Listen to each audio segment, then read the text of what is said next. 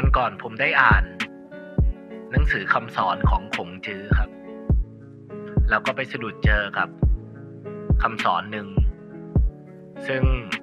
ผมคิดว่า เป็นคำตอบที่ ที่ดีมากสำหรับชีวิต แล้วก็เป็นสิ่งที่ครอบคลุมมากคงจื้อเคยบอกไว้ครับว่า มนุษย์เราจริง ๆ แล้วมีสองชีวิตครับ ชีวิตแรกเรากำลังใช้อยู่ ชีวิตที่สองจะเริ่มต่อเมื่อเรารู้ว่าจริง ๆ แล้วเรามีเพียงชีวิตเดียวครับ คิดว่าลึกมากเราคิดว่าครอบคลุมมาก ชัดเจนมากเกี่ยวกับความหมาย ของคำว่าชีวิต ชีวิตเราสุดท้ายแล้วมันก็คือการใช้ ชีวิตเดียวนี้ให้คุ้มค่าที่สุด แล้วคนที่สุดท้ายจะต้องมาเสียดายและเสียใจกับชีวิตตัวเอง ก็มักเป็นคนที่ไม่ได้ใช้ชีวิตให้คุ้มค่า เสียดาย ตอนเวลามันใกล้จะหมด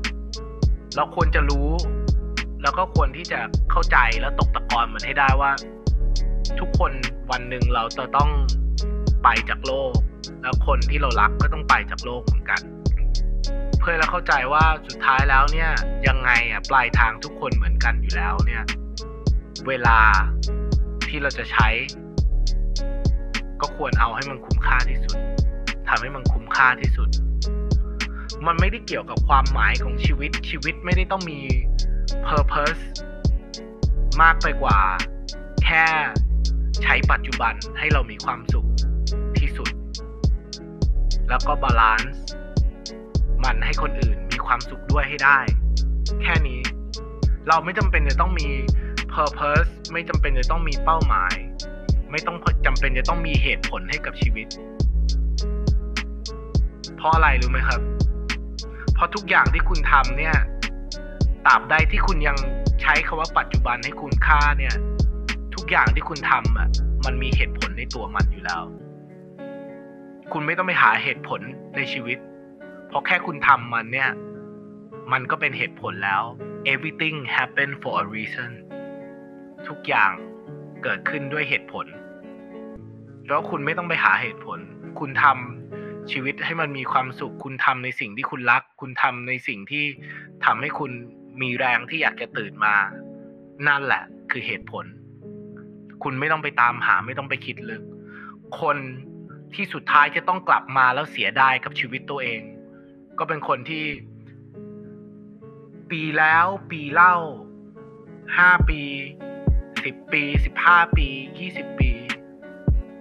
ก็คลุกตัวเองอยู่กับความกลัว ความกลัวปัจจุบัน เพราะว่าคาดหวังความสุขในอนาคต ความกลัวปัจจุบัน เพราะไปลังตัวเองไว้กับอดีต